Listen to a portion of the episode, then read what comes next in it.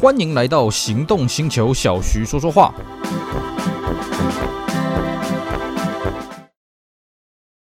纯正欧洲制造，Skoda Comic，新年式搭载全速域 ACC 与车道智中，搭配全彩数位仪表，全部拥有就是这么简单。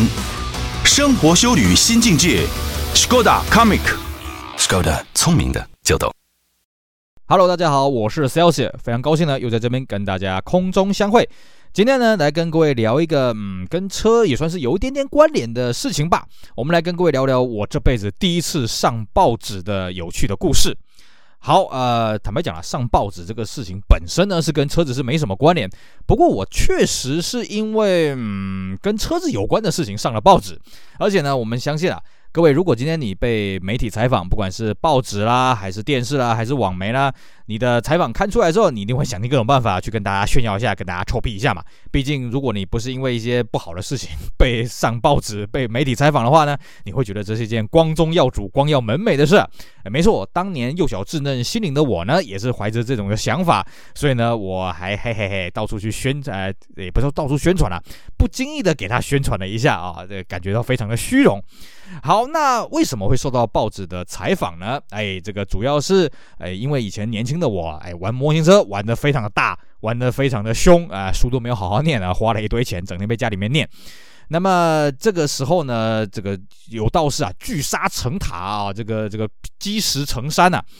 这个话说啊，这个报纸的专栏里面，通常一般来讲都会有所谓的生活时事专栏嘛啊。当然了，这边先各位讲啊，在我们那个年代啊，其实网络是不怎么发达，不是说没有，是不怎么发达。那么社群软体啊，什么 Line 啊、WeChat 啊、Facebook 啊这种东西，基本上都是还不太存在的东西啊。那那个时候，我们大家对于新闻的取得呢，主要还是从电视或者从报纸上面啊。那时候报纸的销量还算是很大。那么报纸的专栏里面，当然就会有些呃，比方说一开始是头版嘛，啊，然后再来是可能是地方新闻，再来是影剧啊、影视体育，那最后可能就是生活译文的这方面的专栏。那么在生活专栏里面，其中有一个就是在这个每个礼拜会介绍一个收藏方面了。那当然了，收藏这个东西白白走嘛，可是你总是会有这个这个呃这个用完的一天嘛，所以呢，哎，他们就有一次呢，他们就决定要收这个模型车啊，以这个收藏模型车来做它的主题啊，免得它的主题全部都用光光了，开天窗就不好了。那可是呢，他们这些媒体哪知道哪里谁有在收集模型车呢？于是他们用当时还不是非常发达的网络下去查，好啊。我说当年的网络没有很发达，但是它有个好处是什么？正因为没有很发达，所以其实架网站的人不多。也就是说，你在当年啊，你只要有架网站，你都很容易被搜寻到。当年甚至到什么程度呢？当年甚至我看 Google 都还不是搜寻引擎的第一名了啊，甚至都还不是。所以呢，那个时候我的网站啊，很快就被搜到了，因为我当时啊，我是在台湾极少数为了模型车去架网站的人，而且我在我网站上面呢，对我的模型车又追啊，又吹捧啊，又怎么样子的没的，又炫耀的一大堆，所以很快呢，这个报纸的这个媒体朋友们呢，就找到了我的网站，哎，发现哎，我这个人的模型车收藏呢还挺有趣的，然后呢，就跟我主动跟我联络了，因为那时候有网络嘛，就有 email 了。就坦白讲，一开始我接到 email 的时候，我还觉得，哎，这是真的假的？当然，我们那时候没有那种诈骗集团的那种思维了啊，不会像现在我们接到这种东西啊，一定诈骗集团，不要理他啊。我们那时候就就是半信半疑啊，媒体找到我，因为那时候的我呢，还是这个年少无知的这个青春洋溢大学生的时代啊。哎，这个媒体真的要采访我吗？是真的吗？然后呢，我就半信半疑的，我就跟他回信说啊，你要采访我可以啊，怎么样怎么样，我们就约一下什么的。他说好啊，没问题。于是我记得呢，我那时候我们约了一个平常日的上午啊，当然我就呃也没有翘课啦，因为那时候我四年级啊，课比较少。那我们就约了这间咖啡店。那对方呢是一个女孩子啊，一个年轻的女孩子，当然那时候她年纪比我大了哦。那她对模型车、对汽车三四个字就一窍不通啊，完全都不知道。那么我就带了模型车跟她说明一下，我们模型车的收藏大概是怎么样有的没的啊。那大概说明了一下之后呢，她就说，那可不可以来我的这个房间采访一下？诶，我说好啊，我宿舍就在旁边嘛。那他们就进来这边拍拍照什么有的没的。那在房间里面拍照呢，他们觉得效果不是很好。不过呢，其实我已经有点惊讶了，为什么呢？我不得不承认哦，这个第一次看到这些纸上媒体在作业哦，真的是大开眼界。因为他们光是一个角度的照片，可能就拍了这个几百张。当然那时候已经有数位相机、数码相机了。如果是软片相机的话，哇，那个成本一定是很高。而且他们打光什么，真的是有他们一套专门的作业 SOP 了哦。那当时我是完全不知道。那么他们就觉得，哎，在室内拍一拍啊，效果没有说非常的好，所以他希望说我可不可以找一个这个比较好的地方？那我那时候呢，我就挑了一个河滨公园。啊，因为景比较开阔，而且附近的活人也没那么多嘛，比较不会受到干扰。那我们就一起过去了这河滨公园。然后他希望说呢，我呈现一个玩车的一个模样啊，很很轻松的在逗弄车子的模样。那当然呢，后来有看到我这个报道的人呢，都会发现说，哎，奇怪，我的表情怎么看起来有点怪怪的哦？不是我的表情怪怪的，是他们为了要取一张当做这个大大标题的照片呢。我记得那个时候他至少拍了两千多张，而且拍了两个小时。我人已经几乎是做到硬掉了啊，然后那个脸都已经僵掉了，然后屁股已经麻掉了。所以呢，那天采访完之后呢，我就觉得哦，真的是很佩服这个媒啊这些 model 们啊，为了要拍出一张照片呢，他们要付出多大的心血，踩这种细细到不行的高跟，穿的这么少的衣服，在寒风刺骨当中这样子展现这个产品或展现自己啊，真的是。蛮厉害的啊、那那一天呢，我记得这样采访搞了整整一天。后来呢，又再约了一次在咖啡店呢，帮我补充啊、呃，就是问了我一些文字上的一些事情啊，模型车要注意一些什么东西啦，什么有的没的啊，补充一下。我记得啊，我在采访结束了，最后这采访结束的时候，我有问他说：“哎，那方不方便呢？哎，你们在刊出来之前呢，把这文稿给我看一下。”结果被这个记者断然的拒绝了啊！当然他是委婉的拒绝了，他是说：“哎，不好意思啊，基于我们这个采访的这个工作这个数啊、呃，这个工作。”道德来讲，我们不可以啊、让这个被采访者审稿了啊、这句话呢，其实我当时觉得哎蛮佩服的啊。后来我开始从事类似媒体方面的行业的时候，我也发现这句话真的说的没错了啊、这个有机会再跟大家慢慢聊，我是怎么样体悟到这一点的。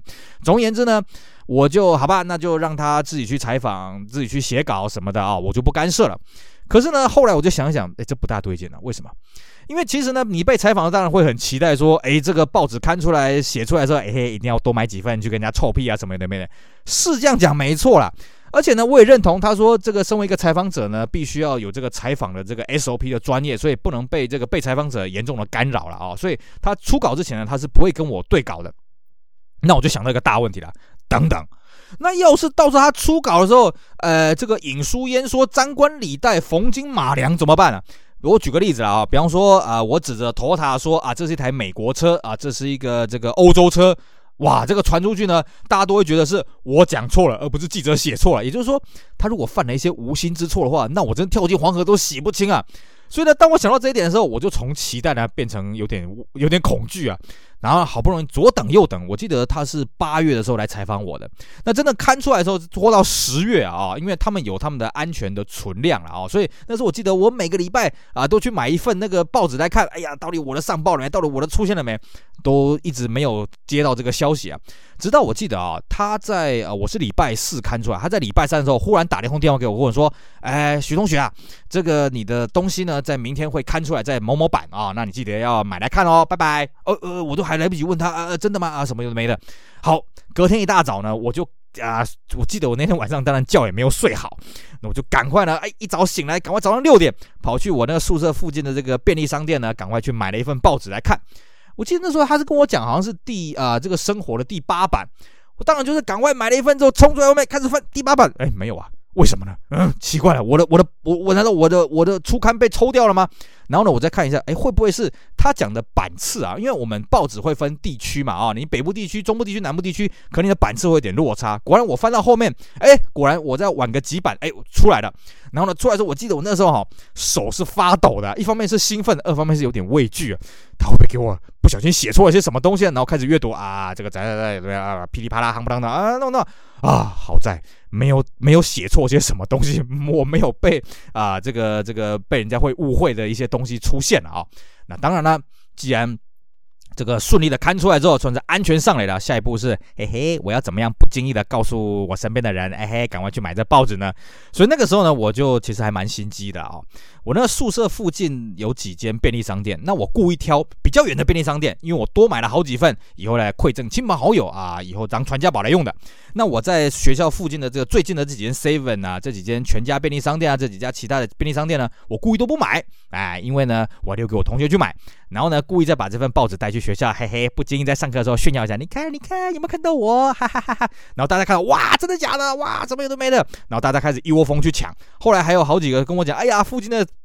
那个便利商店没有，我说没关系，我这边有，我帮你们买好了，哈哈哈。然后呢，那个时候其实网络虽然不是很发达，但是我们在一般通讯，我们大学生一般在通讯中 BBS 啊。那我身边有几个学弟很热心，帮我去 BBS 上面宣传啊，啊，一时之间大概大家都是非常的开心，因为呃很少听到我们这种学生啊，大学生啊，透过一些哎不是一些不好的事情上了新闻媒体版面，所以大家都很开心，顿时间我就成为系上的风云人物了啊。当然，因为我们那时候就读的专业呢，呃，跟这个总区啊，就是跟我们大学总部呢是分开的，我们在分校区啊。如果当时在总区的话，应该会更红吧？啊，没有了啊，这个自自我幻想了啊。那么有了那一次的采访经验了之后呢，哎，这个算是人生解锁了一个重要的里程碑了啊！当然也很多人来问我说：“哎呀，你怎么被采访啦？这被采访的感觉怎么样？都没的，夯不啷当啊什么的啊！”至今都让我津津乐道。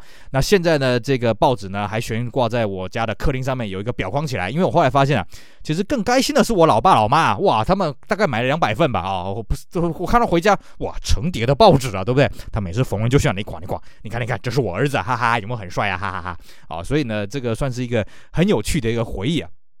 不过说来也蛮好玩的啊，我上报纸呢，呃，到我们节目录录制的为止呢，哎，也就这么一次而已了啊。